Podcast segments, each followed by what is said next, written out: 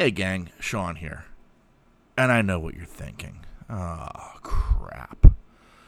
There's something wrong with the recording. That's what Sean's going to tell us. And that's the furthest thing from the truth. The fact of the matter is, I'm here to remind you that on September 25th at 5 p.m., we're going to be recording the podcast at the Nerd Corner. It's a gaming store. That's they sell video games, tabletop games, all sorts of stuff, gaming systems. It's worth coming and checking out. We're going to be recording there. We're going to start recording at 5 p.m. I'll probably be there at 4:30. And you can come and say hello and maybe pick up some cool merch. The address is 1626 Lincoln Way, White Oak, PA, 15131. So you can put that in your GPS and find your way to check us out. And again, so we're going to be recording. I'll probably be there around 4:30, but we should start recording around 5-ish. And we'll probably be there till around 7. But we're going to be there. There's going to be fun and excitement. Come check out the store. We're going to be recording there once a month going forward. So again, that's the Nerd Corner, September 25th.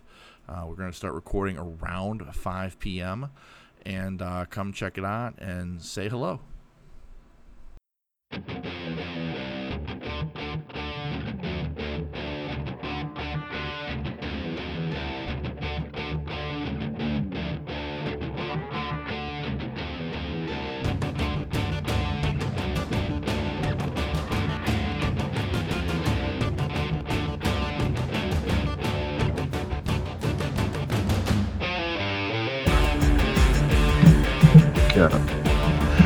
And welcome. It's episode 433, I think. 433 of the Pittsburgh Nerd Podcast. I'm Sean. And I'm Ian, and this is the only podcast that says. I wanted to tell you that I really couldn't have done all that without your help. And in fact, all the help that you helped me with when we were younger is still helping me today, right now. And that's super cool.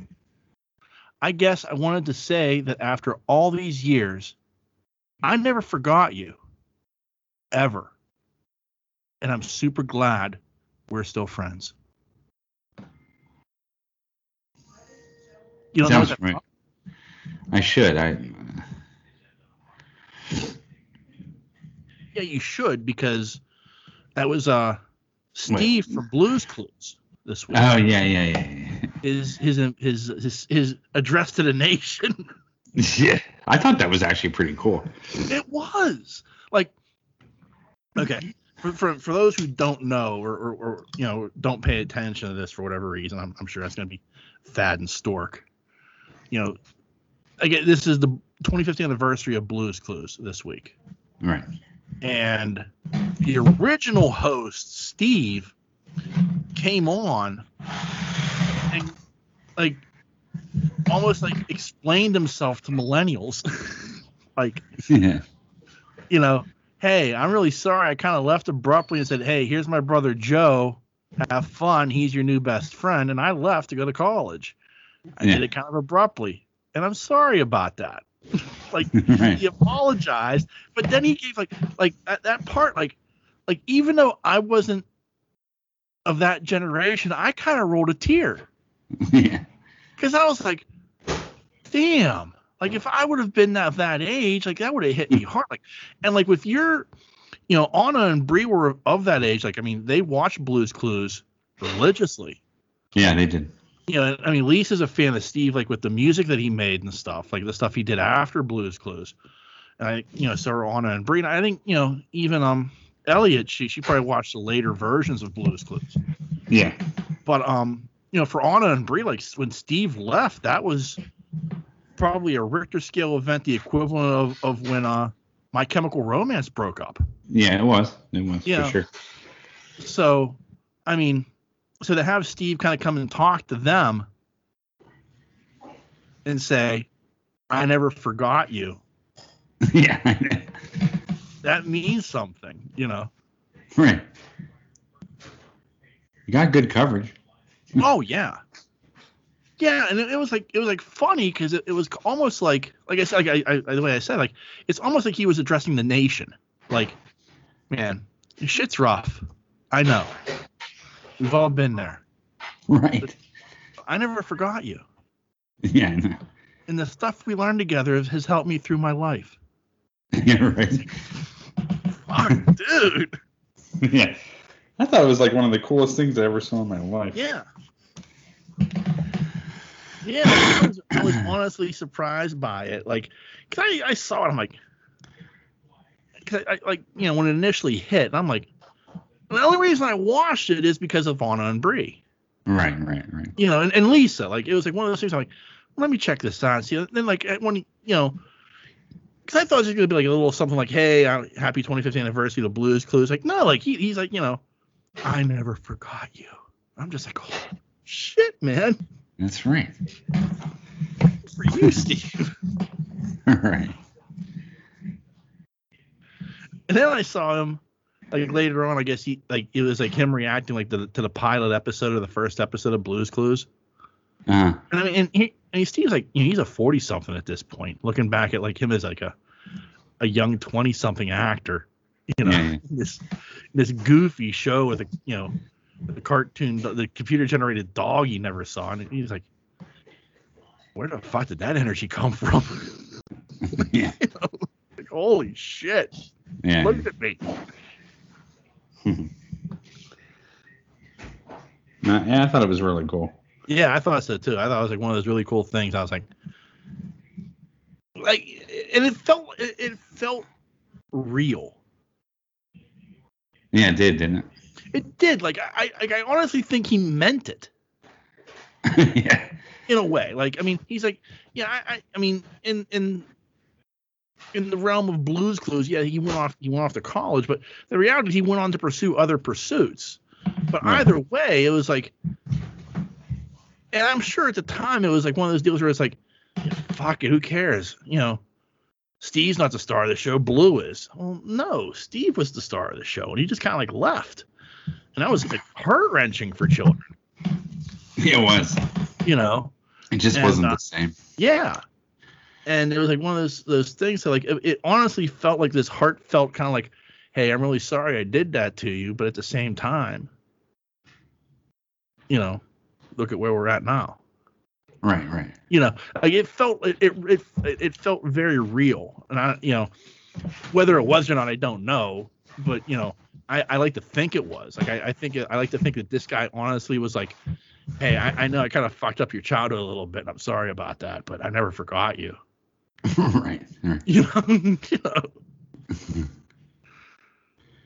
Yeah, it was kind of cool. It's like made amends. Yeah.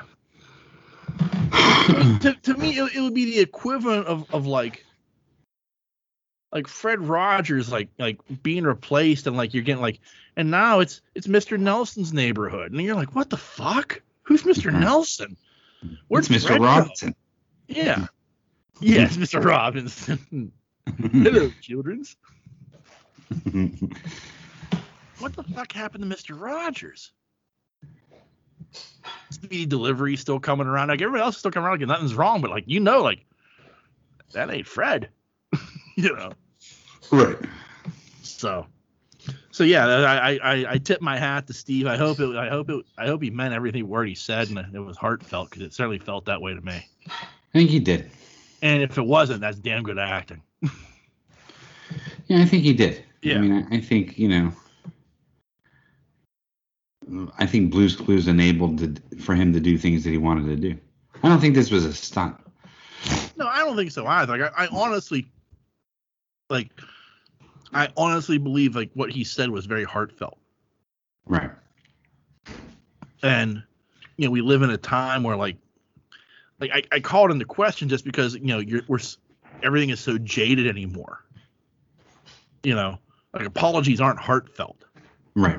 Like, how many times have I seen somebody come up there and go, you know, I didn't mean to fuck her, or I didn't mean to take steroids.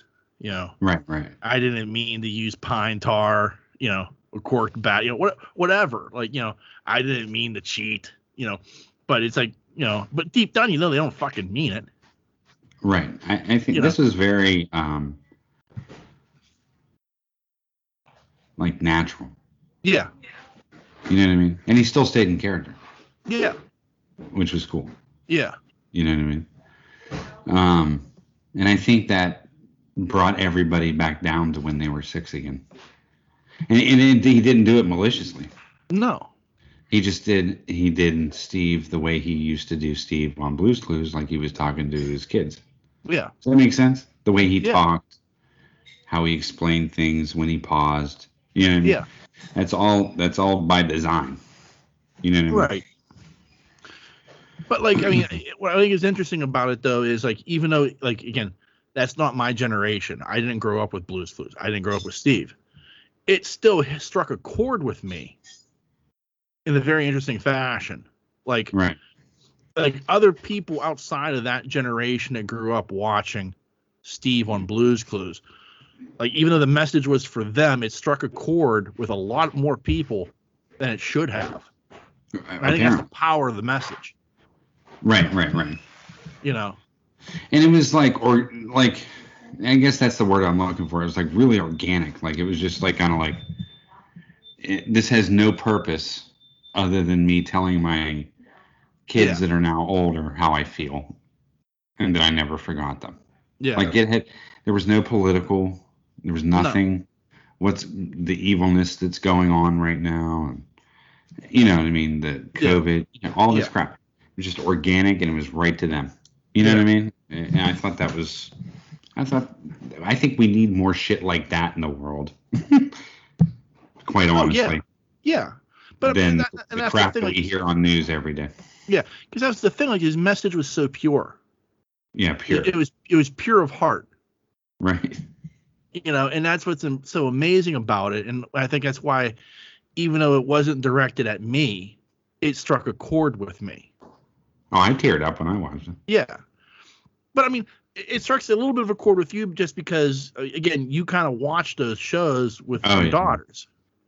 You know, so you have a connection to Steve. Like, you know, I mean, I watched maybe a grand total of 3 episodes. You know, I never watched a full episode of Blue's Clues with Steve. Mm-hmm. You know, but I know who Steve was. I remember him. Like, when we did the mailbag, I mean, that was a nod of the cap to Blue's Clues from back. Oh, yeah, for sure. You know, and so like one of those things though that like even though like again I have minimal connection to the Steve character from Blue's Clues. Well, you probably watched Blue's Clues over at my house. Yeah, that's what I'm saying. But I never watched a full episode. I like my connection is minimal. Right.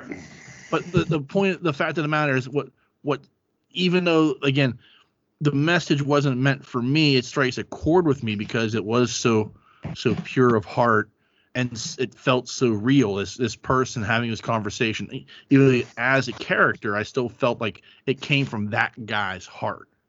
Right. And, you know, it's funny. Ellie never really, as I remember, I mean, she got into it a little bit. Yeah. But not as much as the twins did. Ellie's never been a big of a TV person. Yeah. But the girls sure did. I mean... Yeah, I guess Ellie used to watch some shows. I'm trying to think of the shows. Seems like I remember more, they'll probably chime in, but I probably remember more of the girl shows like Franklin and fucking Blue's Clues and Big Bear in the Big Blue House. That was huge in this house. I would watch shows, but you weren't home for her shows. Oh, yeah. I wasn't. Bree said I wasn't home for her shows. She was in me and Freshman Band. Yeah. She did watch some shows, but not. I don't know. I just remember their shows more. I don't know why. Yeah. Team was in. Yeah, I do remember that. Yeah. But Blue's Clues was always, I mean, their favorite show to watch. Yeah. That and Bear. Bear was a cool fucking show. Yeah. But that's Henson, I think. Yeah, pretty sure. But anyway, what a great show. Yeah. And what a great moment. Like, I mean, it's like one of those things where it's like I said, it felt good. And I think that's what we need right now. Yeah. Like with everything is happening in the world, and I mean everything, and especially like, I mean, we're recording today. We're recording on September 11th, the 20th anniversary of that horrible event. It's like, what Steve did just felt good. Like we just needed that. Yeah, we did. It's funny. Ellie still won't.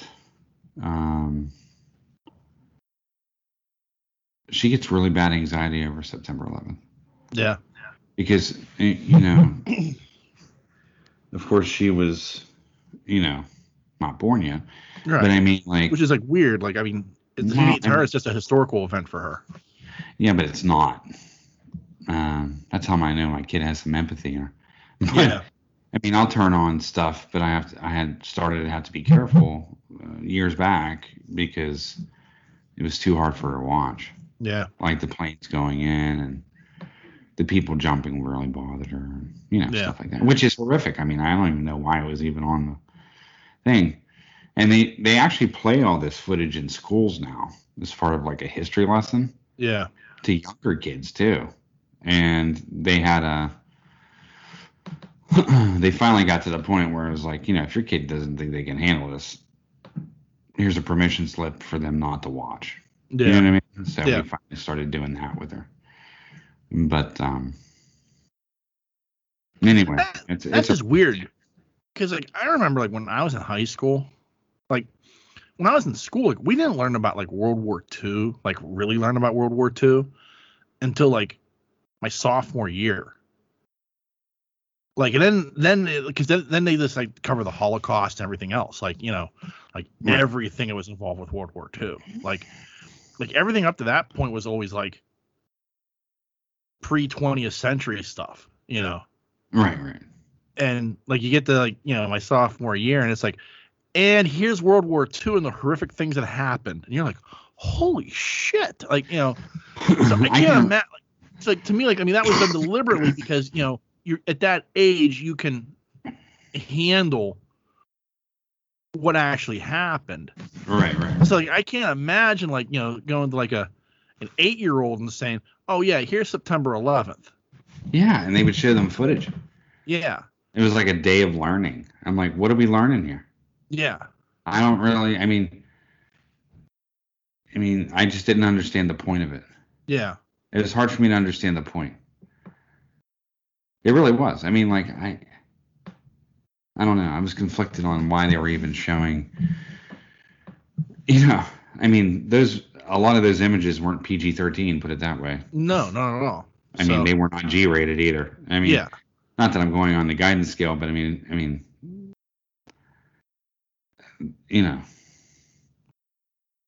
that was faces of death. Throwing death in the face of an 8-year-old is pretty fucking weird to me. Yeah, me too. You know what I'm saying? Like with all the shit that they hold back from kids, like to do that about September 11th is like bizarre to me. Yeah, well, your skirt has to be to your knees, but here's a guy jumping out a window on September 11th in New York. Yeah. I mean, really? You know what I mean? Like, yeah. I mean, you know what I'm saying? Like, it doesn't. We're gonna mandate this dress code and this, that, and the other, but here's a guy on fire. Yeah. It just it never made sense to me. But I find it interesting. So I usually watch those shows when she's gone. Yeah. You know what I mean? Yeah. And not the conspiracy shows either. No. Yeah, I don't watch just the facts. I still can't believe people, conspiracy theorists claim that there's no plane that went into those buildings.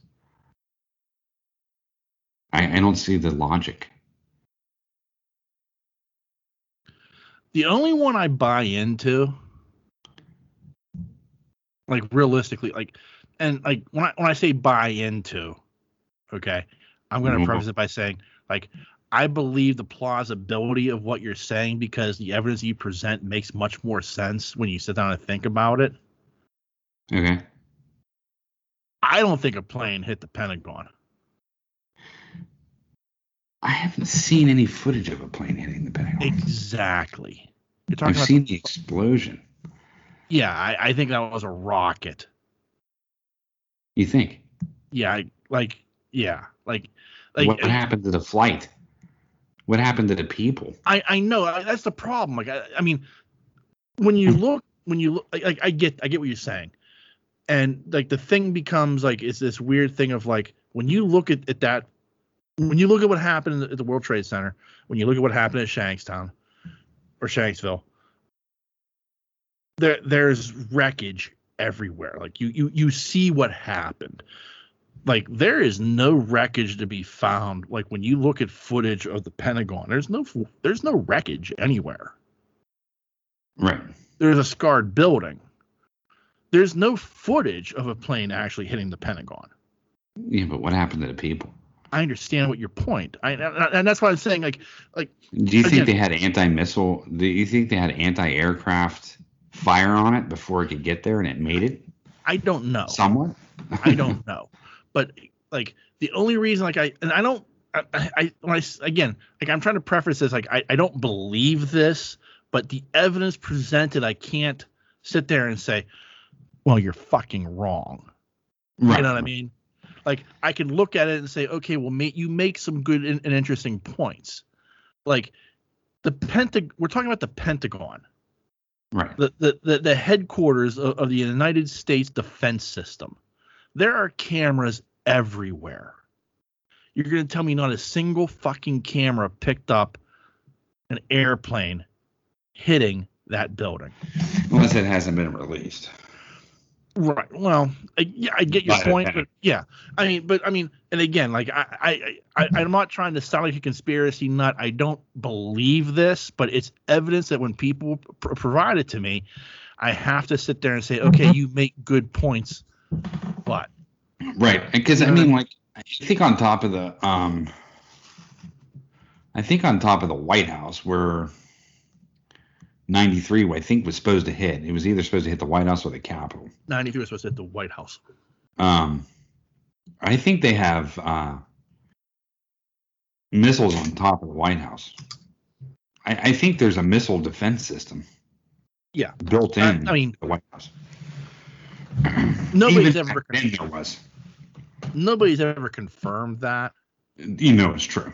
Yeah, I there's not a doubt in my mind that there is a missile defense system on top of the White House. So if there was a plane coming toward the White House, it would have been shot down by the White House. If the jets didn't get them first. Right. Do you know what I'm saying? Right. So that's what I'm thinking. Almost what happened to the Pentagon. That's a possibility, yes. And it hit it, and then the rest of it flew into the Pentagon. You know what I mean? Yeah, I mean, there's a lot of, again, like I'm not buying into conspiracy. I believe a plane hit it, but I can also say there is a possibility a plane didn't hit it, and that was, but you know. And I've heard the speculation too of the bomb, like them planting bombs at the bottom of World Trade, yeah, and how it imploded. But when you look at the science, and when you look at people talking about it, like actual engineers, right, how they discuss it on how actually light the World Trade Center was, right, how open it was, right, because it was nothing but trusses. Yes, and structurally, once that metal heated. And how heavy the top was, it just imploded. Yeah. That's believable to me. When I went through firefighter training, one of the things they tell you is never trust a truss. Yeah. You know, it'll heat up and it'll give way on you every time. Yeah. You know, avoid shit like that. So if you're talking about a building, it's nothing but trusses. Right. You know. It's going to melt. Yeah. Or give way. Right. And that's what happened, unfortunately. But God bless those first responders and everybody that was involved in that. I can't even imagine. No. I can't. I just... No. I mean, those guys had to be in shock. Just from the plane hit. Do you know what I mean? an absolute, I mean, shock that they have to respond to this call, number one. Right. Don't you think? I mean, the fucking skyline's on fire. Coming from a firefighter. Former firefighter. Again, my experience is extraordinarily limited, but I mean, I've been in a burning building, and I've been to a number of house fires working on the outside. Yeah, yeah. And I cannot imagine at all what it would have been like to be in the cab of one of those trucks driving up on the World Trade Center and looking up and seeing what you were seeing. Yeah. Like, I can't imagine it at all. Like, I know. The thought of that just baffles my mind, because I know what went through my mind the one time I went into a burning building. And it was just, be smart. Yeah. You know, just be smart. Don't do something stupid. Don't be a hero. Just find your way through and get the fire out. Yeah, yeah. You know, and, you know, being around burning buildings a number of times, like, again, it was always just know what's around you, you know where you're standing, know your terrain, so that something bad doesn't happen, you right. know, and know where the guys are inside. Yeah. You know, and with something like that, I can't even, like, you know, like all that, nobody's trained for that. That is just pure guts. Pure guts to just say, okay, I'm going in. I have no idea. I've never been trained for something like this. Nobody's ever been trained for something like this. I have no clue what the fuck I'm going to do, but I'm going in. Yeah. I'm going in to try to save somebody. Right. And they did. Yeah. They saved thousands. Yeah. And unfortunately, they lost theirs. Yeah. You know, that's hard to... I watched something today earlier, and it says, you know, as soon as he got out of the truck, all they were stepping on were pieces. Yeah. I mean, more shock, you know? Yeah. And there was an interview with one firefighter he said when they first arrived there, a guy was completely on fire. Yeah. Coming at them. I mean, witnessing that, watching it on TV is one thing on a movie. When you're witnessing that for real in real life, that's a whole different scenario. And here's the thing, like, you know, Steve Buscemi is a guy that I will forever, ever hold in high regard. He was a retired firefighter. He was a New York firefighter, and he quit to become an actor. Mm. And when the World Trade went up, he showed up at his station, geared up, and went down. Oh, yeah? Yeah. Huh. And nobody questioned it. No? No, nobody's like, you don't fucking work here. Everybody's like, gears over there. Yeah. Crazy, right? Yeah. I don't know, man. It's just nuts. And it's tough going into a building knowing that you can't save everybody above the such and such floor. Yeah, I mean, you can't get them. Right. It's completely cut off. They're done. I mean, there's no way you can get to them. And there wasn't. There was no way to get to those people above the crash site. Yeah. You know what I mean? And you know those people are going to die. And you couldn't get to them, and they couldn't get to you. Yeah. No matter what you did, you couldn't get to them. And so you have to go in knowing that, and then trying to save everybody below the floors. That's nuts to me. Yeah. Seriously. I mean, that's hard. That's just crazy. Anyway. Yeah. So you watch anything this week other than 9/11 specials?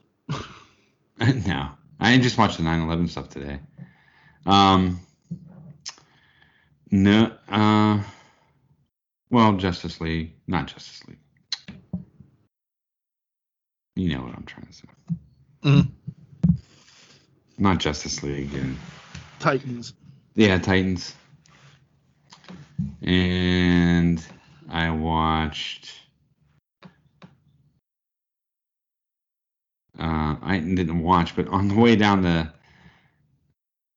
You don't know about my week. We'll talk about that after the show. Okay.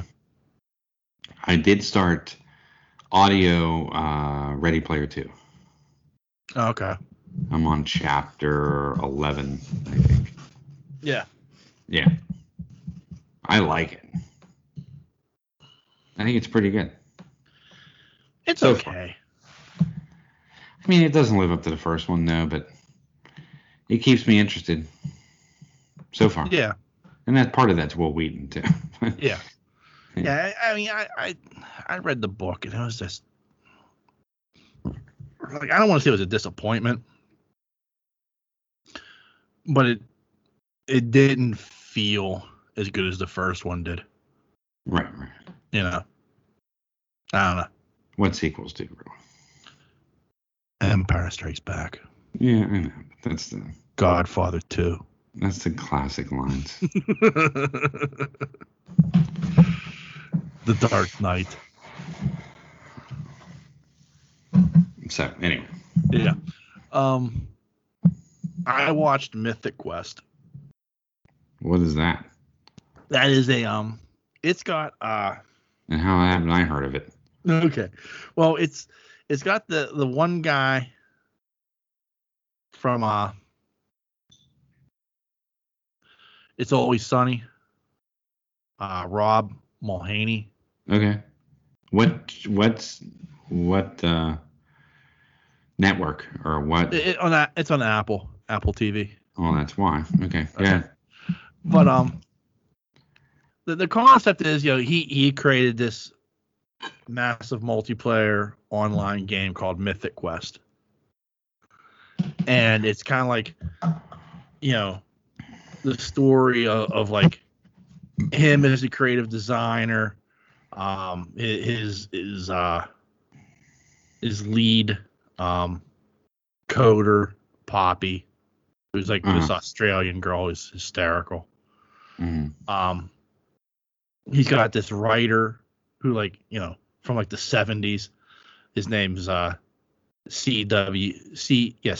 Longbottom, but he's played by F. Murray Abraham. Okay. And he's like this, like, complete, like, he's always like, you know, talking about, like, you know, I love Thailand. I love going and spending time with the lady boys. You know, I think you're like, dude, you know, but it's like this, like, but it's basically, it's about, like, you know, this studio, this video game studio and this game, you know, and their game. Mm-hmm. And, it's really good. It's funny. I thought it was really well done. It reminded me a lot of the fifth season of The Guild, because that kind of was like taking place at the game that they played. But still, I thought it was pretty funny. I thought it was pretty serious at times. There was some serious moments. I was like, oh shit, that got deep and dark. But there was some good stuff in there as well. Like I enjoyed it. I'd highly recommend it if you have Apple TV. Yeah. It's worth a watch. Okay. Yeah. I mean, there's only two seasons. Uh-huh. They left it open, like, kind of like it, like the end of the second season was kind of like, okay, well, this could be the end of the story, but they left it open enough that they could do a third season if they wanted to. Yeah. And I guess, like, the guy from It's Always Sunny, he's like, you know, I got other commitments right now, and I don't want to, you know, cross things up. So, you know, maybe once my schedule clears, I can come back to this, because I'd like to. So, who knows when we'll see a season 3? I see. Kind of like Sherlock at this point. Like, maybe we'll never see a season 5 or 6, whatever it is. Yeah. You know. Hmm. But I watched that, and that's about it.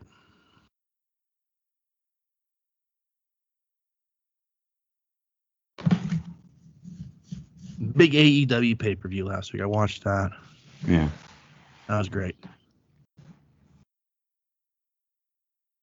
That was it, yeah. Mm-hmm. I started watching. I need to go back to it because I just got to get into it, I think. The Venture Brothers. Okay. Like, everybody's raved about that show, how good it is. So I like to sit down and watch. I saw it's on HBO Max now. Mm-hmm. So I need to sit down and kind of watch that. And not the latest season of Rick and Morty's completed. I gotta go and watch that too. Yeah.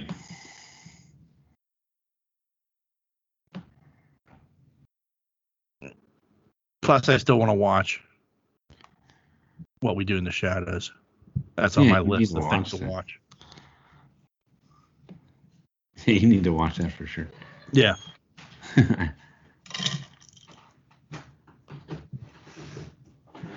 Anyway. Anywho, so I'm sure you saw the big trailer on Thursday. The Matrix. Yes. Oh, yeah. Looks pretty good to me, man. I'm ready. I don't care. I had people say, oh, they told the whole story. I was like, did they? Yeah. I mean,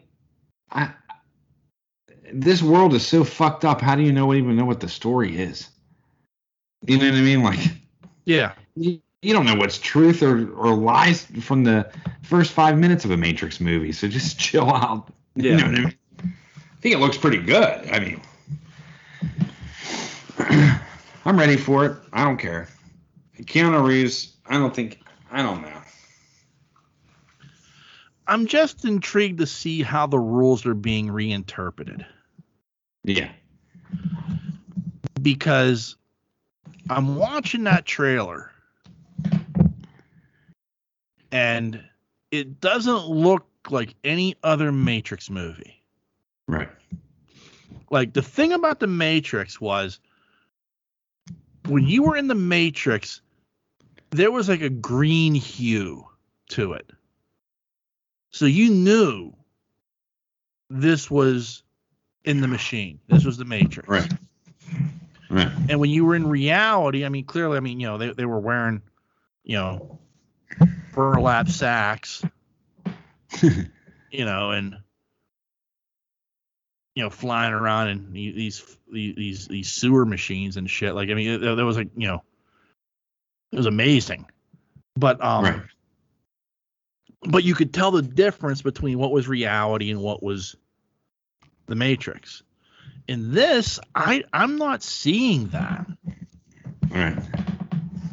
Like, so I don't know what's real and what's the Matrix. Is any of it in the Matrix? Right.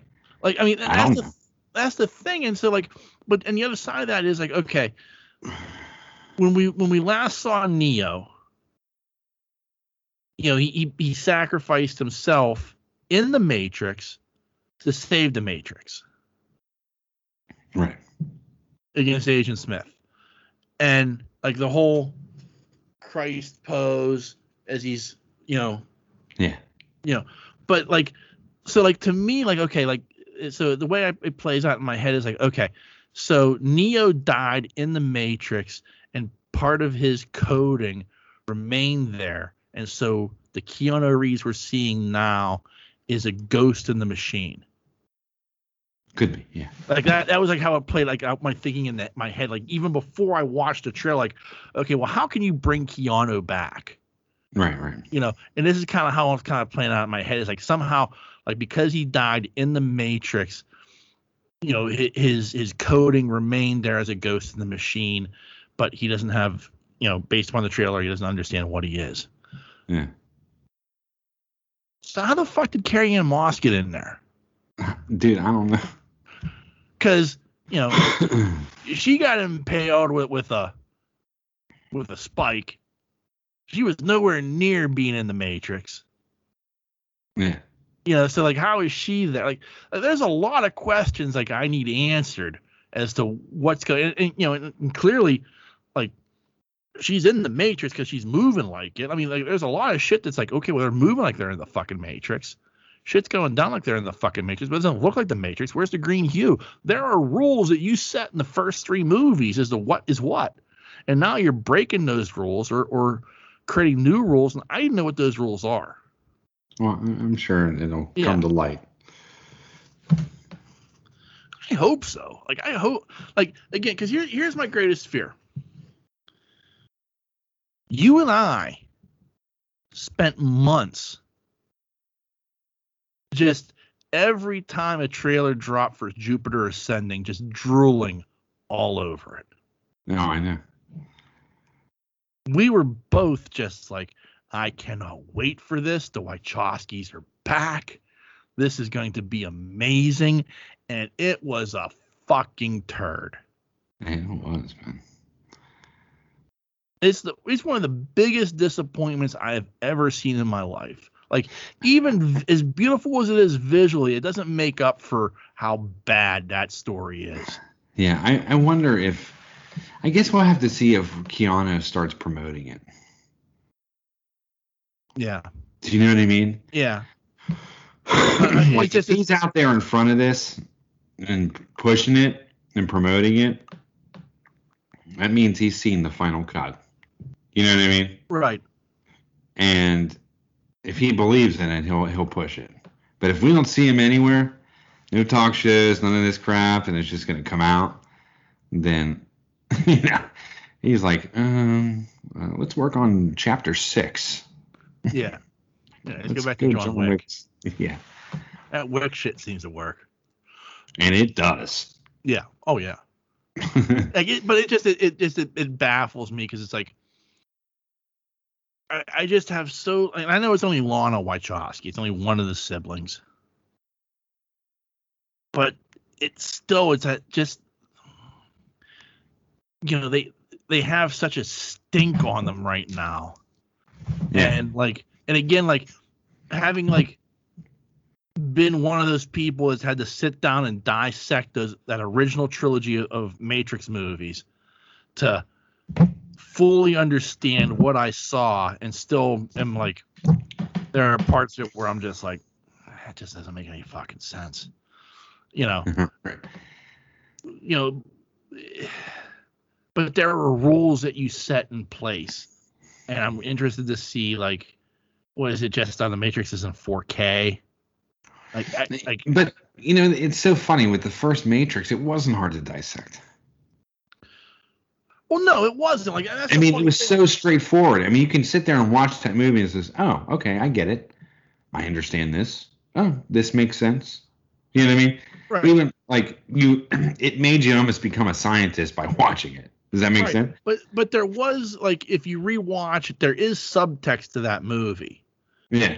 Like there are subtleties that, you know, that the problem is that they were subtleties. Like there were things that they were doing that you could see, like, okay, psychologically this is what this is, you know, like there's a lot of stuff that they put in there, but it's subtly done. The problem is in the next two movies, it's no longer subtle. Yeah, and it's almost like you are expected to know what was going on. Right. And a lot of times in the next movies, and you're like, I don't know, I don't really understand this. Yeah, you were expected to have, I don't really understand why this is happening. Yeah. Like you were expected to have read Dante's Inferno and the works of Ninchki and like all this shit that they like were like doing as using as influences and not even being subtle about it being influences and shit like that. And you're just like, what the fuck is going on here? Yeah, and right. Even like at the end of the second movie, like you had to be a coder to get that. Yeah, I felt like at the end of the second movie, I needed to take a pill. Yeah, like at the I had to talk to my, you know, Frank Groves who was a coder. He you know, he went to Pitt for computer programming. And like have him kind of explain the ending to me as to what the fuck the architect was talking about, because it was all computer gibberish. Yeah. I know. Once he explained to me, I'm like, oh, okay, that makes sense. But like watching it in a movie theater, I'm like, what the fuck is he talking about? Yeah, right. Like the first movie, you could just watch it as an action movie and go, holy shit, that's amazing. And come out of it going, that is one of the best action movies I've ever seen in my entire life. It still is. Yeah. But the next two are just like so full of bullshit. Yeah, I know. It is. I was like, can't we just put on the leather and just go for hell? Yeah. You know what I mean? Like, that's kind of what I wanted. You know what I mean? Like, just can we put on the shit again and just like put the sunglasses on, gun up, and just take out the world? That's so what I wanted. Right. So my concern becomes like, is the fourth movie just going to be full of more of their bullshit? Yeah. Or are they going to learn from their lessons? Or is she going to learn from the lessons of the past and say, okay, let's simplify and go back to what we did. I'll put my bullshit in there, but I'm going to make it subtle. And I'm still going to tell them a story that even the basic, schlub can understand. Right. Without having to dig deep into the recesses of my local library to find the information I need to understand your work. Right. Yeah, I don't know. We'll just wait and see. Yeah. The only thing I'm interested in is like, I guess they're not bringing back what's his name? Lawrence Fishburne. No. Well, yeah, I know they're not bringing him back, but Mr. Anderson. Yeah, well, I think his agent was destroyed. Yes, but he was a good villain. He was. And that was the villain that you absolutely hated in that movie. Like, he played a great villain. Yeah. But like, I thought he was a great villain. But even like the whole thing of like Agent Smith taking over the entire Matrix was just like, oh, man. Yeah, I'm talking about the first movie. Yeah, like his whole speech about it and the smell. I didn't expect the smell. You're just like, oh man, you are a fucking asshole. He was, dude. He was a fucking jerk. And like that, still, every time he says Mr. Anderson. Yeah. You know what I mean? It's just Mr. Anderson. It's almost become pop culture almost. Yeah. You know what I mean? Like, it's, I don't know. I just really like that first movie. Are you the hacker known as Neo? Yeah. It's so good, dude. Yeah. I'm telling you. We'll see. We'll have to wait and see. And see what happens. Yeah. We'll I'm still excited they're making another Matrix. I don't care. And Keanu's far enough in his career to be like, nah, I'm bugging out of this one. You know what I mean? Or I don't think this is very good. Like, I'm excited too, but it's one of those things where like I watched that trailer and I thought, wow, this looks really fucking good. And the back of my head is like, yeah, you thought the same thing about Jupiter Ascending, dumbass. Yeah. And so like. That pulls me back. And also just like, I think at this point I have more faith in Keanu Reeves than I do the Wachowskis. Does that make sense? That does make sense, yes. Yeah, because I do. I think Keanu has put out some good shit. You know what I mean? Yeah. In recent years, especially with the Wicks, and I really don't think that, I could be wrong, but he just doesn't ever seem like the guy that's going to go in for the payday. He's getting paid now for the Wick series. Right. You know what I mean? I get that. Like, that's part of what gives me hope. You're right. Like, the part that gives me hope is Keanu wouldn't do it just to do it. I don't think he would, dude. No. So. And I would hate to see that happen to him. Yeah. Apparently he's like one of the nicest guys on Earth. I also believe in Neil Patrick Harris. That's right. He's in it too. Yeah. That's interesting, right? Yeah. He's playing the psychologist. I mean, that's like cool. I was like, okay. But again, like, it's all like, you know, what is going on? Yeah, like, what would make Neil Patrick Harris do this movie? It's kind of interesting. It is. It is. It's like an interesting conundrum. Like, because again, like, he's a guy who doesn't do movies very often. He doesn't do like a ton of shit. No, he's been paid. Yeah. Well, he's on Broadway too. Yeah. So like for him to like sign up for this like makes me like also give me a little bit of hope, because he's a guy who wouldn't just sign up for a payday. Right. You know. Yeah, I know. So. Yeah, one can hope. So did you see the other big trailer of the week? What? Picard season 2. No, I did not see that. Okay, well, why don't you go ahead and watch that, and we'll talk about it. Okay. Okay. Yeah.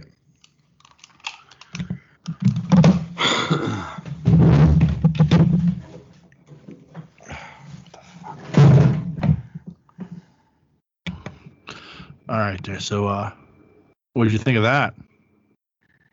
I was pretty excited to see what's her name back. Lucutus, whatever. Yeah, the Borg Queen. I couldn't think of the actress's name. Because that looked fucking amazing. Yeah. I don't know how I feel about going back to the 21st century, though. It's like that old chestnut. Are we... You know what I mean? It reminds me of the original Star Trek when they went back to the Old West. You know what I mean? I get that. Or Star Trek 4. You know what I mean? Right. I know how much you despise that movie. But, like, I think they can do it really well. Yeah. I mean, I'm not dogging it. I'm just, yeah. I mean, it's going to be better than what I think it's going to be. Like, I don't think the whole season's taking place in the 21st century. I think you might get an episode or two. Like, I think there's going to be more going on.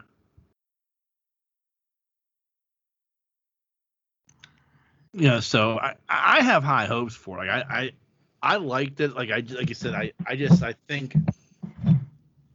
And I get your point, like, you know, it is that old time travel chestnut. Mm-hmm. But at the same time, I do feel like modern Trek has shown me, because like even like okay, like I mean, First Contact was a time travel movie, but they did it really well. Yeah, you know. As I feel like modern Trek has shown that they do a better job of telling the story. Yeah.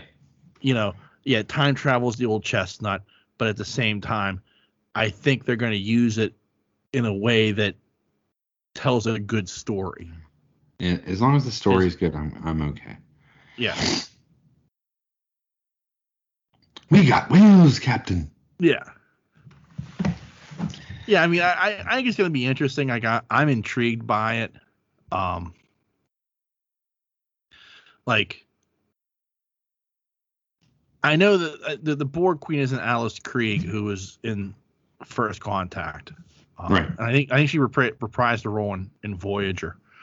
I know it's a different actress, but still the same character of the Borg Queen, from what I understand. Right. So I am intrigued, like, especially now that Jean-Luc is technically a robot. You know, he's technically an android. Right. Right. You know, like what psychologically how that's gonna play with him. Right.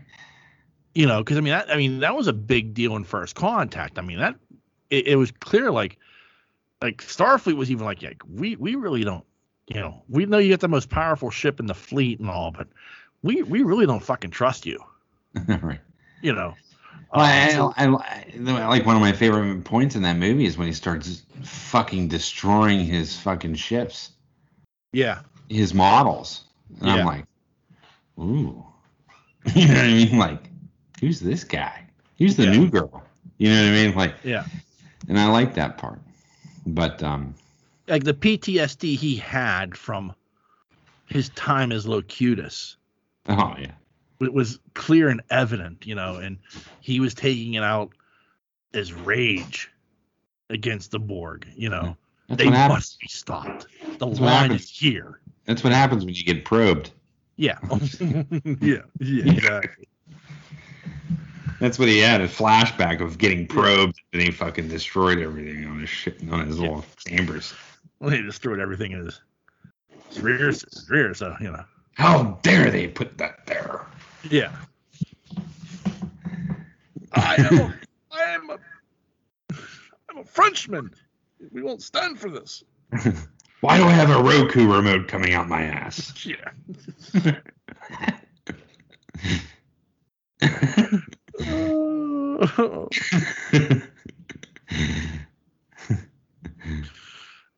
Why are my balls glowing? Yeah.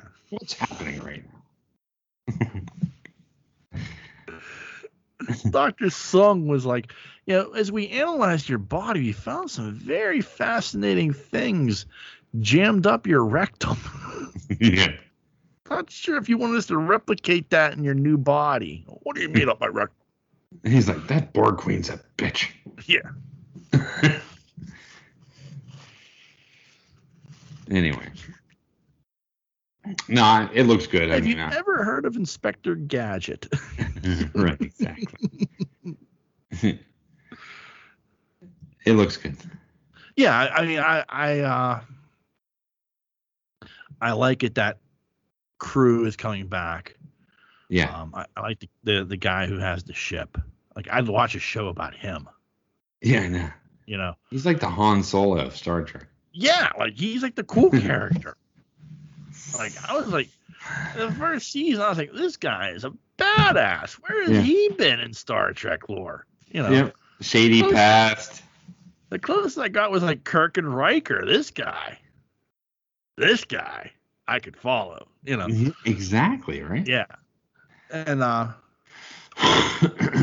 I like that they're, you know, 7 and 9 is back. And clearly, again, like the whole thing with the Borg, like it's a very deep connection with her as well. So I like it that kind of plays into it as well. Yeah, so I like that brought that cast all back, it looks like. And that excites me. And I kind of like I just like the look of it. Like it excites me. Like I like, you know, I like being excited by Star Trek because Star Trek for years wasn't exciting. Yeah, you know. You know, and so like this makes me happy. And I can't kind of can't wait for it. Like it's like, okay, when does this premiere? I can't wait. You know. Yeah. So I'm looking forward to that. I really am. I was surprised by how much I enjoyed the trailer. Like even like Q, like in Star Trek, he was like such an annoying fucking character. But like, and here he even seems kind of, he's probably still fucking annoying, but I mean, not in the normal way. Like, you know, like I like, you know, the trial never ends, Jean-Luc. And I was just like, fuck, I hate this guy. I like the fact that he said, I'm too old for this shit. Yeah. Yeah. Yeah. I'm too fucking old for your bullshit. You know? Yeah, right. Yeah. Leave me alone. I'm done. Yeah. I'm old. Yeah. Yeah, it looks good, dude. I just get worried when they.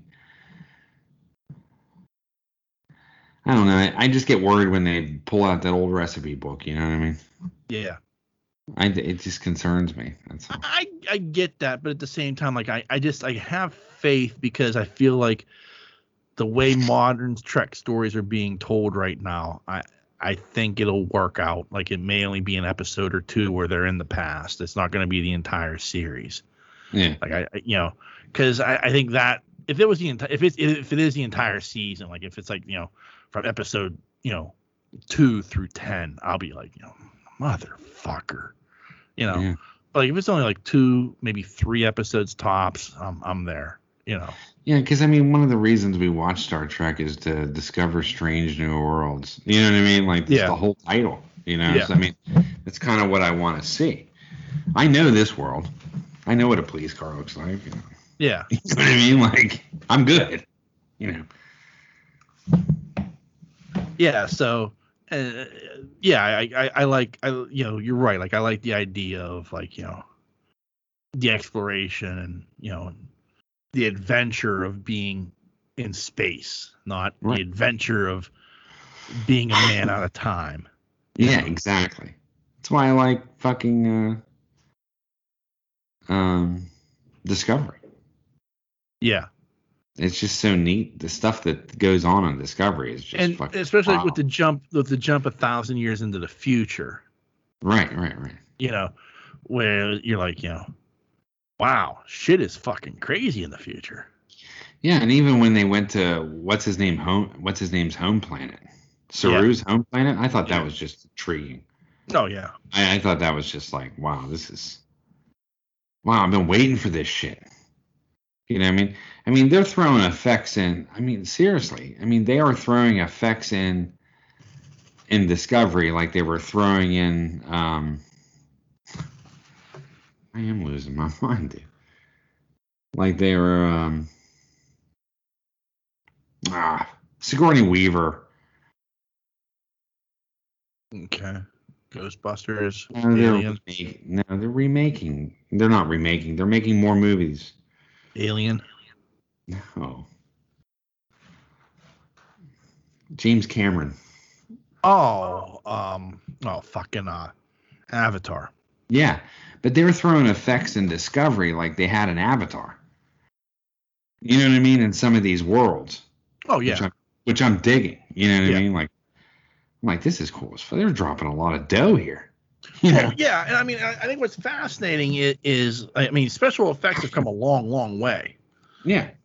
To the point that, like, doing digital effects isn't as expensive as it was 20 years ago.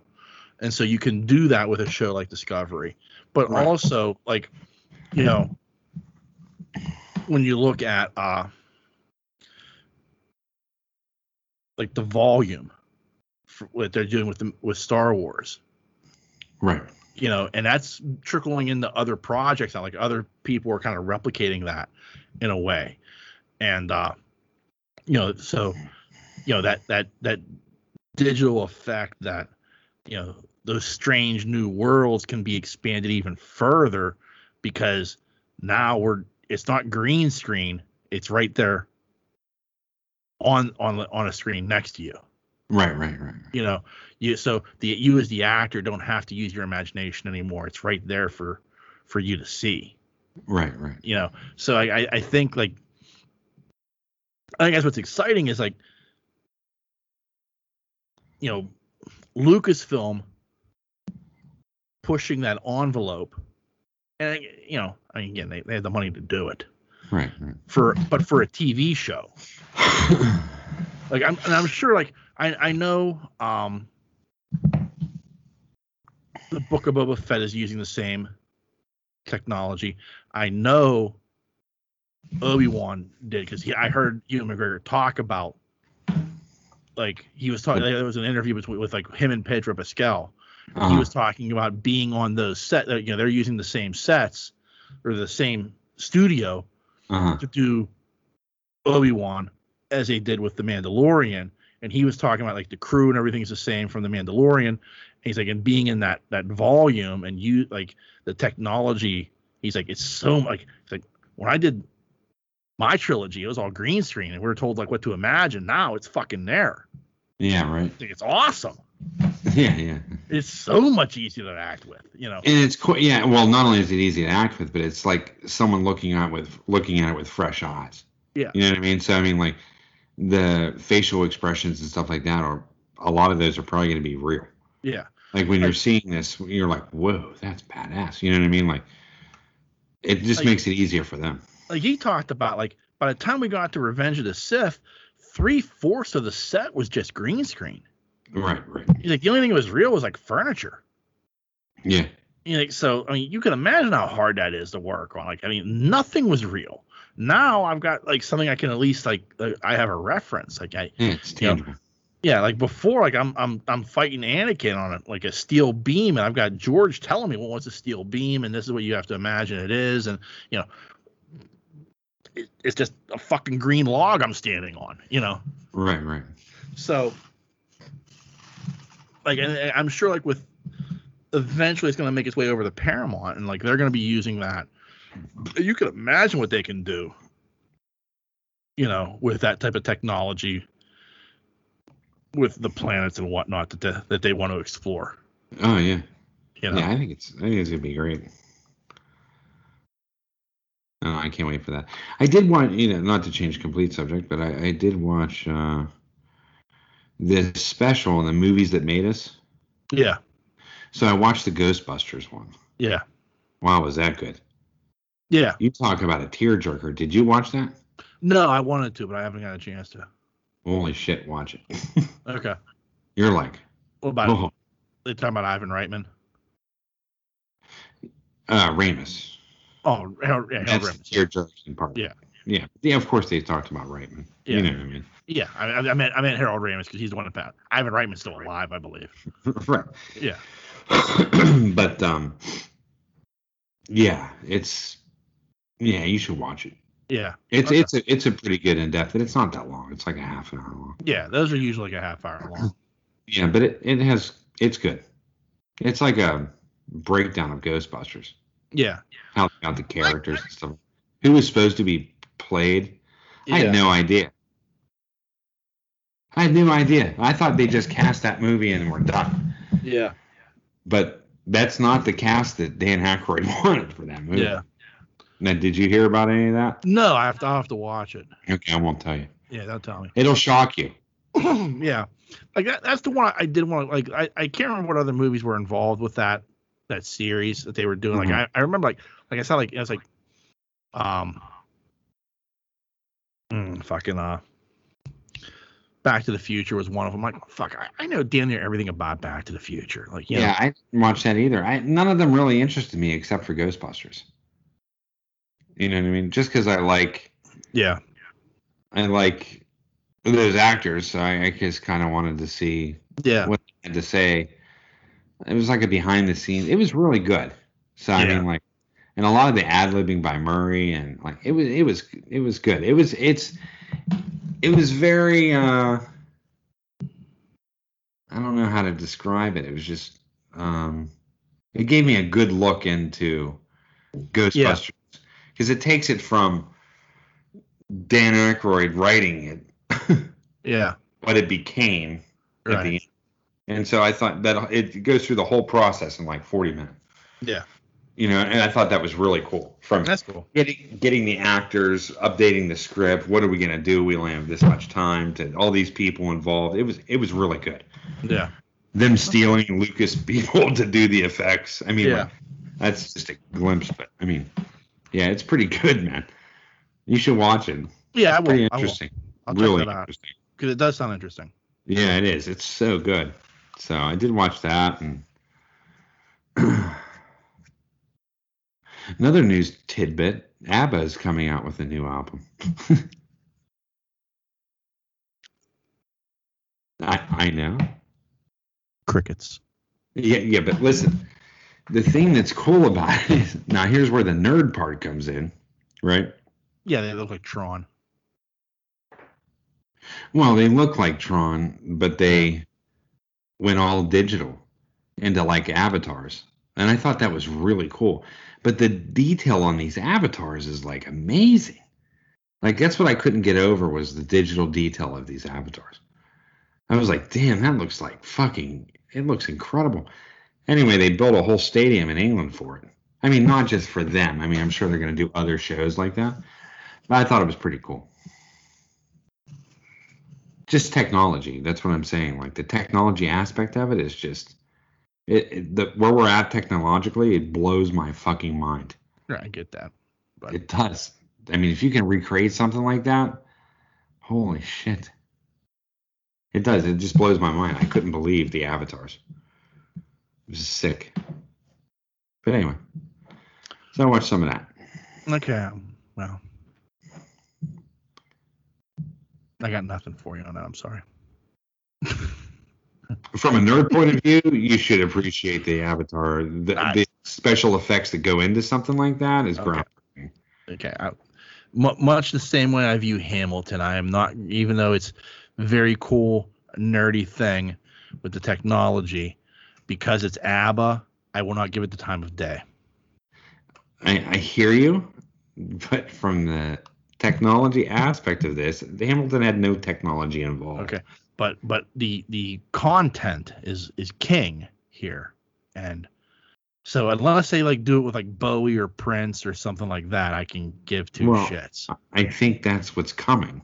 Right, is what I'm alluding to. Right. So when they get there, then you can wake me up. But because it was ABBA, I don't care. I thought it was cool. Okay, I'm glad you did. Good for you. But I saw ABBA, and I just kept strolling. I do have interesting news for you, though, and I want to hear your input on this. Mm-hmm. Apparently, Halloween Kills will be available to stream same day it's released in movie theaters on the Peacock. Mm.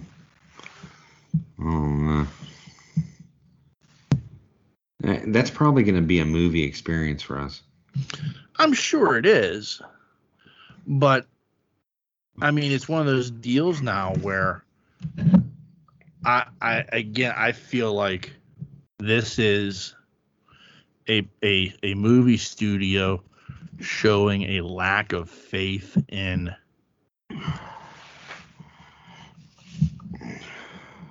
the box office. Yeah. I guess. Well, Shang-Chi did pretty well, from what I understand. It did, yeah. It did. They were very happy with it, from what I understand. It's gotten pretty good reviews, too. Yeah. I hear. Everybody I've seen that's gone to go see it says it's very, very good. And Marvel has said, or Disney has said, the rest of their slate is theater only. There's no same-day streaming. There's no, even for like a... the extra purchase, like they did with Black Widow and Cruella and Jungle Cruise. Hamilton. But I watched that, by the way. Jungle Cruise? Cruella. Did I tell you that? No. It was pretty good. I heard it was okay. Emma Stone, you can't go wrong. Yeah, I know. That's what I'm saying. Like, yeah. I don't know. That's the draw for me, I don't know, how you can go wrong with that. No. But you can cast her as fucking Porky Pig, and I'll go see it. Yeah, exactly. Seriously, I know. No pants, by the way. No pants, Porky. I'm in. But I mean, no, but no, she's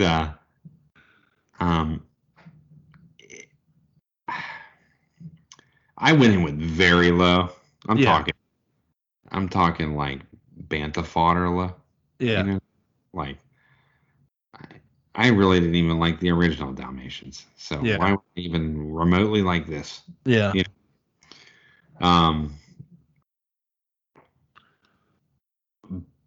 But it's pretty damn good. Yeah. And I like the fact that it's not a musical. Yeah. For six. You know what I mean? It's actually a story. Yeah. So I liked it. I get it. I get where it was coming from. So I liked it. I think you like it too. I just watching Emma Stone because she hogs the screen. I mean, she's on the screen the entire time. Yeah. With many different outfits. With glasses and not glasses. Yeah. Yeah. I get what you're saying. Yeah. No, I'm there with you. Yeah. But getting back to the original content here. Yeah. So Halloween Kills going streaming same day. How much does that concern you? About if the movie's good or not? I've heard some people speculate about that. Like, you know, this is a lack of faith by Universal Studios that this is a good movie, and they're just going to try to cut their losses and maybe even try to use it to lure you into getting the Peacock just to watch this.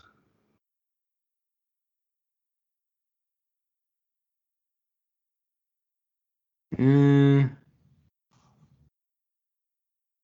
don't know. Isn't Jamie Lee? Isn't she the executive producer of this? She's involved in some way, I'm sure. Yeah, I'm sure they give her like a. I mean, she's so big on making a good movie. Yeah. You know what I'm saying? And she does not come out that often and do movies. I mean, she did Christmas with the Cranks. I mean, she's done movies. Right. I get what you're saying. Like, I don't think it's a bad faith move. I think it's a lack of box office revenue move. Yes. Yes. I agree. I mean, this is a movie that's not going to come out and do $500 million. Because I don't think that she do that, even as she was, if you right, she, don't get me wrong, I mean, she's a phenomenal actress, but what am I trying to say? She doesn't command that kind of audience, right? Do you know what I mean? Okay, so Marvel, just the logo Marvel commands that kind of an audience, right? I agree. Like, I mean, that was the thing, like with Shang-Chi, it was just like, I mean, just that logo coming up is enough to draw, you know, $100 million. Right. Like, okay, so going back to the 2018 movie.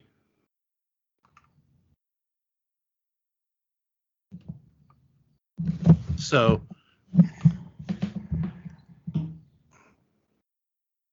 that movie was made for $10 million. Really? Yes. Wow. The 2018 Halloween. That's not bad at all. No. So seriously. Opening weekend, $76 million.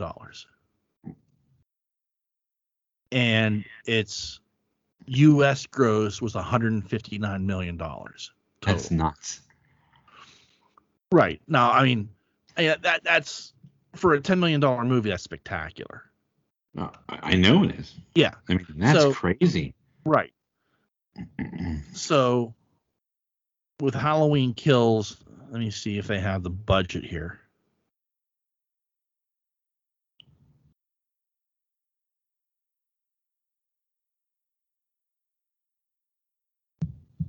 They don't. I don't have the budget. So... I mean, let's just say, I mean, it's double. Right. Let's say it's $20 million to make the second movie. Right. Man,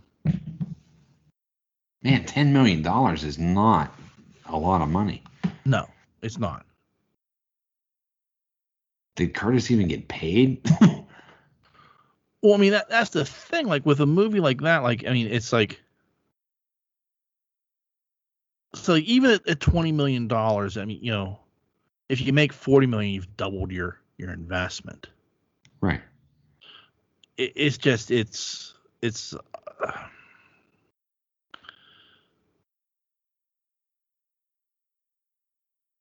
Like, I feel like, okay, like Shang-Chi, I think over the 3-day weekend, not including Labor Day, I think they pulled in like $80 million over the 3-day weekend, which is like, you know, phenomenal for COVID. Mm-hmm. So I feel like a smaller movie, like a Halloween Kills,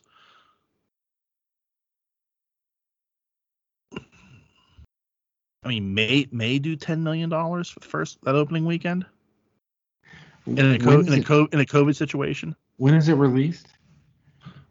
It's like early October. Like it's just around the corner. Let me look here.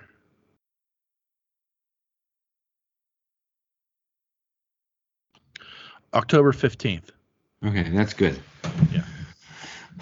I hate horror movies that are released after Halloween. It just doesn't make any sense to me. Yeah. Never has.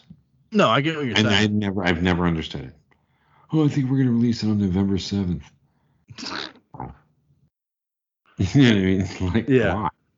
It doesn't make any sense. People want to go to scary movies. You know what I mean? Like before Halloween. Yeah. After Halloween, they're kind of done for a little while. I mean, they build up for it all September, October, and then. Yeah. You know, now they're thinking about Thanksgiving and Christmas. Yeah, I mean, I wonder. Like, and particularly with you know Universal with Peacock, you know, right now their big claim to fame is you know it's the home of WWE. Yeah. You know, I wonder if they're thinking to themselves, well, that audience that we're probably not going to get to come out to see the movie, maybe we can get them to buy into this. Right. And you put it like in the premium section where I think it's like, because I think there's like a free version of Peacock where you can see some shit, and then there's like the premium version to get like the pay-per-views, the WWE pay-per-views and shit like that. And so I think that's like $5.99 a month. Like it's not that expensive. And so you pay the $5.99 to see Halloween the same weekend that it was open in theaters. Right. You know, and so you get that $70 million back. Maybe you only make $10 million or $20 million at the box office, but you get your $70 million because X amount of people have signed up for Peacock now. Right. You know.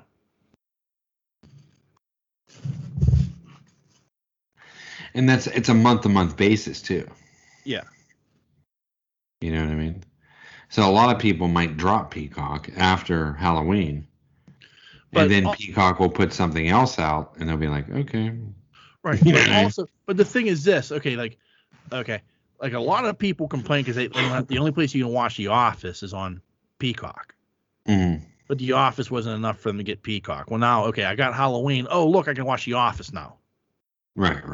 And now you're hooked because The Office is that's comfort food for many people. That is fucking comfort food. Right. You know, and I just gotta think that they're trying to find that hook, and this may be a pretty good hook. And then you find the other stuff on there, and you say, okay, I'll stick it on. And then Jamie Lee Curtis sues Peacock. Yeah, exactly. Yeah. But I mean, it is a weird thing of like they're making you're making this decision like a month out, like fuck it, like you know, we're gonna throw the fucking thing on Peacock. Yeah. You know, fingers crossed this shit works. Or are they saying that? Or are they saying, yeah, I think we're going to do this because this is a better business move? Right. Well, but I think like from the standpoint of like the box office is my point. Like, well, we can put it out there and we can eat it, or we can put it on the Peacock and have a better chance of making, right. You know what I mean? I think it is a business move they're looking at. But I think it's a business move that they're making because it's like, fuck it, we don't want to eat it too much at the box office. Right. Like we said, like Shang-Chi drew because you know not because I think there was a ton like okay I'll say it this way, like I think Asian audiences went to go see that movie much the same way African American audiences flocked to see Black Panther, but. Mm-hmm. But there's also just the consideration of, like, you and I just said, like, all you need to throw up is that Marvel banner. And there's a lot of nerds that are going to go see that movie anyway, no matter what. Yeah. Because that Marvel banner's at the top of it. Right. Like, I want to see the movie, and I've never read a fucking Shang-Chi comic book. Yeah, me neither. You know, I just want to see because it's, you know, it's got Marvel at the top of it. Right. And it's probably going to be, it's probably going to be good. Yeah. But like I think like for Marvel, it's a perfect storm of, well, okay, you have the Marvel banner at the top, so that's going to draw a certain crowd, and you know also the fact that this is a predominantly Asian cast with an Asian director, you know, who, you know, so we're going to draw that crowd as well, and so right. you have a perfect storm of, even though it's COVID, you get a really high return on that because these are two groups of people that are willing to ride the storm out, and you know, right. So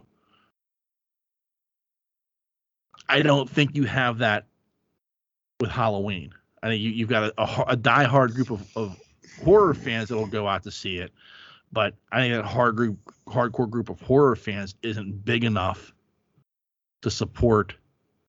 Right. You know what I mean? We'll see. Yeah.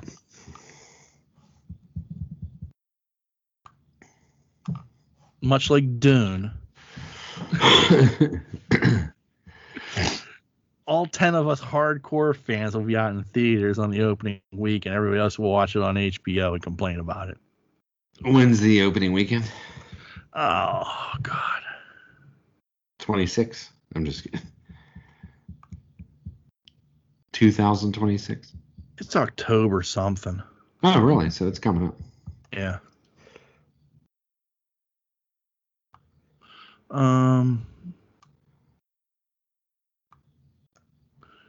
Dune. Yeah, October 22nd. Okay.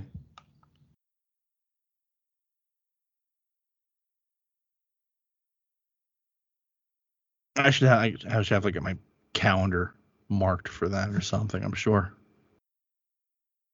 I really hope it does well, but I just know it's going to tank. Yeah. I know. I mean, I hope it does well, seriously, with the money that's probably involved with this movie. $165 million budget. I just have a thing on advertising. I just have a feeling that it's going to go the way of Jupiter Ascending. Not as a bad movie, but right. How many people. Because it debuted at the Cannes Film Festival and it's come back with some rave reviews. Well, maybe it'll catch a buzz. You know what I mean? I think that's what they need. I think that the film is going to need a buzz. To like, oh, you should see this movie, Dune. You know what I mean? Like, oh, right. This is pretty good. This is good science fiction. You know, maybe they'll catch a buzz and people will start flocking to it, but. I don't know. Yeah. I'm just my actual hope is that the streaming numbers are such that they're willing to invest in doing the second movie. Yeah. You know, that's my hope. Like, you know, oh man, let's watch this this Dune, it's 3 hours. At least we can pause it, you know. Yeah. Where me, I'm like, you know, wearing a catheter. 3 hours long. Let me look. I don't know for sure. I'm just guessing because that's how long it should be. That's a drawback too. Let me see if I have a running time listed here. I haven't even seen a commercial for that shit. 2 hours and 35 minutes. That's not too bad. No.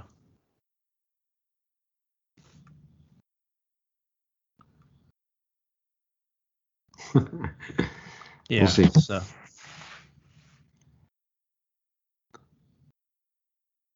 I don't know. And I will gladly eat my words if, you know. Well, no, I know, like, from financially, it's going to tank. Like, I know. Like, I would love like, it's sad to say, like, I mean, I wish this movie was being released in a COVID-free environment. Yeah. You know, I think, you know, yes, it's going to tank, and it's going to tank horribly because of COVID. And again, Warner Brothers streaming on the same day. Right. But like I said, like, my hope is like the streaming numbers are such that Warner Brothers deems that, okay, let's make the second movie. I mean, they're supposed to make a fucking Dune TV show about the Bene Gesserits and shit. I can't wait for that. Like, right. Where's that motherfucker at? I'm giddy for that. So, like, this whole everything else, like, I, you know, the movie, like, I just, like, fingers crossed it does well in what Warner Brothers is aiming for. Yeah. You know, I mean, there's a hardcore audience that's going to show up for this movie. There are hardcore fans of Dune, and like I said, there's like 10 of us. You know, right. Like my plan is to go see it in the theater on Friday and watch it again at home on Saturday. You know, Warner Brothers owns a lot of properties, man. They do. That was a huge purchase. You know what I mean? Or a deal. I'm sorry. That whole Warner Brothers, HBO Max. You know what I mean? Yeah. Well, I mean, like, and it's funny, like you think about it, like, but they're always probably second behind Disney as far as like major properties go because of everything they own with like DC Comics. You know, just the year over the years, the Harry Potter series, the Matrix series. You know, like, there's just so much shit over the years where you're just like, you know, wow, like, Warner Brothers owns some shit. They do. You know, and yet, you know, but, you know, when you compare it to Disney, everything that they fucking own, you're just like, well, that's a distant second. You know? Yeah, but still. Shouldn't we be getting a new Fantastic Beasts movie at some point here? I know it was in production. I know. That's good. Thank God. Yeah. I mean, they had the whole fallout from Johnny Depp. Oh, yeah. I forgot about that. Yeah. They had to clear that shit up. And then, you know. They recast him? Yeah. They recast him. It's a shame. I like that character in that role. And, you know, J.K. Rowling won't shut her mouth. You know. So. She's somehow being canceled. Yeah. All right, but that's it. That's all I got. All right. Yeah, this is a long one. Sorry. That's what she said. Mm-hmm. Well, first off, let me remind everybody, if you've made it this far, congratulations. But don't forget, September 25th, 5 p.m., here or so, you know, depending on when Ian actually arrives. Mm-hmm. I always want to tag you. I see that in Facebook, and it's always like, if you could win $1 million based on somebody being late for an event, who would you invite? I always want to be like, yeah, I'll invite Ian. Yeah. But then I remember I'm late for shit all the time too, so you'd probably say, "Fuck you! I do the same thing to you." Yeah. So, but no, we're five-ish. We will be at the Nerd Corner here in White Oak, Pennsylvania, recording the show in the store. It's a very exciting time. We can't wait to do that. I know the folks at the Nerd Corner are also very excited for that. And for those of you who want to know, the address is 1626 Lincoln Way, White Oak, Pennsylvania, 15131. So that's 1626 Lincoln Way in White Oak. It's easy to find, guys. It's not that hard. But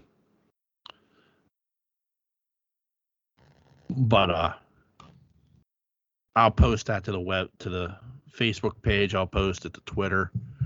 Just to let you know, as we're getting closer to it, there's going to be, you know, in-store stuff going on as far as like getting a, you know, percentage off of your purchases if you purchase anything, and I hope you do. Come down if you're in the local area and just say hi. If you're Thad to repeatedly yell Baba Booey. We will have security available to escort him out of the building. Nice. Especially if he tries to show us his Polish sausage. Mm-hmm. So again, that's September 25th, 5 p.m. at the Nerd Corner. Check us out. Sweet. We're excited. They're excited. You should be excited too. And we'll be recording there monthly. So once a month, we'll be live and on location. On location. On location. Next to the Sandcrawler. Yeah. Yeah. And remember, if you want to get in touch with us, we're very easy to get to. You can reach out and touch us by sending us an email. That email address is pittsburghnerd@yahoo.com. You can also find us on Facebook and Twitter. Just search Pittsburgh Nerd. We're very, very easy to find. And remember, we are also a member of a number of podcasting networks. You can find us on the Tangent Bound Network, the Weeby Geeks Network, and the Pod Breed Network. Just give them a Google search and you'll find all the other great podcasts they have to offer. And always as lastly, we want to thank you, dear listener, for checking us out each and every week and going on this amazing ride. We can't thank you enough. And on that note, the dreamer has awakened. Peace.